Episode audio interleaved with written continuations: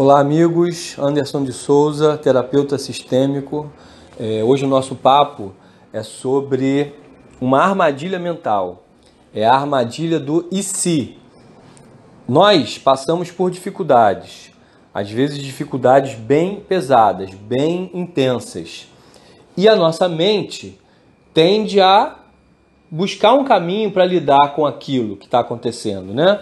Pode ser uma perda, pode ser uma decepção, uma desilusão, uma frustração grande, ou seja, qualquer nível de sofrimento é, que o ser humano possa experimentar. Eu estou falando assim de uma maneira geral. Pode ser uma doença sua ou de uma pessoa próxima, enfim, é, todos os sofrimentos a gente vai querer atravessar, a gente vai querer superar. Essa é a tendência natural do ser humano. E é bom que seja assim, né?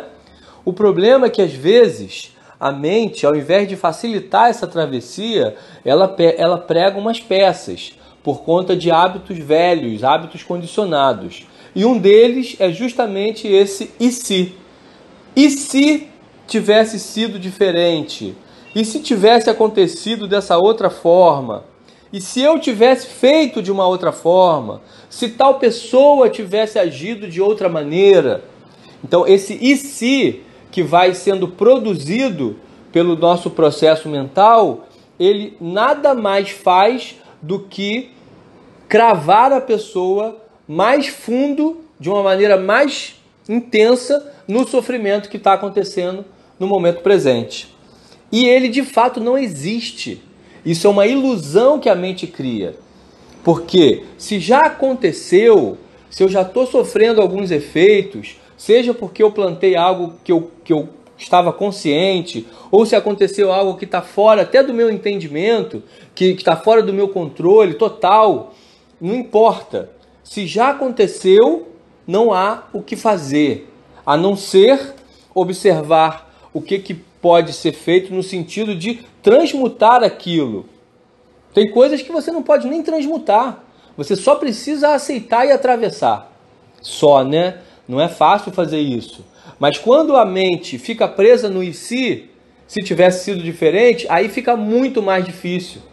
Então, recentemente, é, conversando com uma pessoa querida, ela estava relatando uma situação muito difícil e ela trouxe é, com muita ênfase no discurso esse, esse termo e essa percepção, né? Jogando para o passado e imaginando como teria sido se fosse diferente, e isso só aumenta a dor, só faz com que a dor fique mais difícil de ser suportada.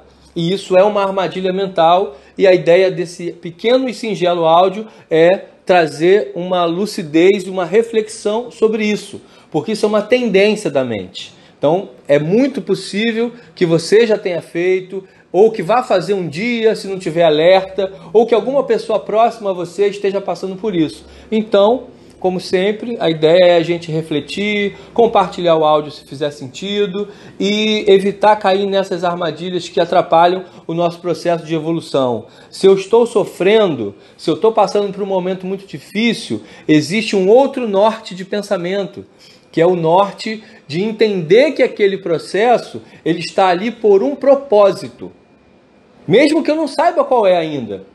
Mas em geral tem um grande propósito na nossa história, que isso nos iguala como seres humanos, que é o propósito de evoluir.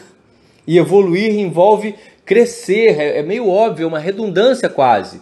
Evoluir envolve crescer, expandir a consciência, aumentar a sua força interna aliás, até passando pelos, pelos desafios da vida, pelas dificuldades.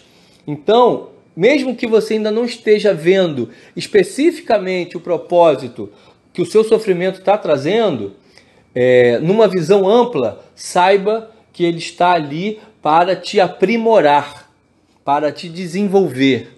E lá na frente, você vai entender com mais clareza de que maneira você precisava desse desenvolvimento, de que maneira você precisava dessa força. E isso é uma experiência que quase no, todos nós temos, mas às vezes a gente esquece de ter passado por um sofrimento lá atrás que na época foi punk, foi duro, foi agudo, mas que com o passar do tempo aquilo se revelou um amadurecimento, um ganho de força, um ganho de potência, para que você pudesse lidar com outras questões. Então é assim que funciona a vida.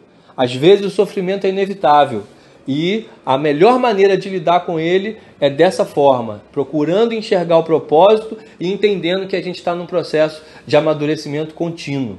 Claro que esse assunto não se esgota aqui com um pequeno áudio, mas é uma reflexão e fica aí o convite. Grande abraço, fiquem com Deus, até a próxima.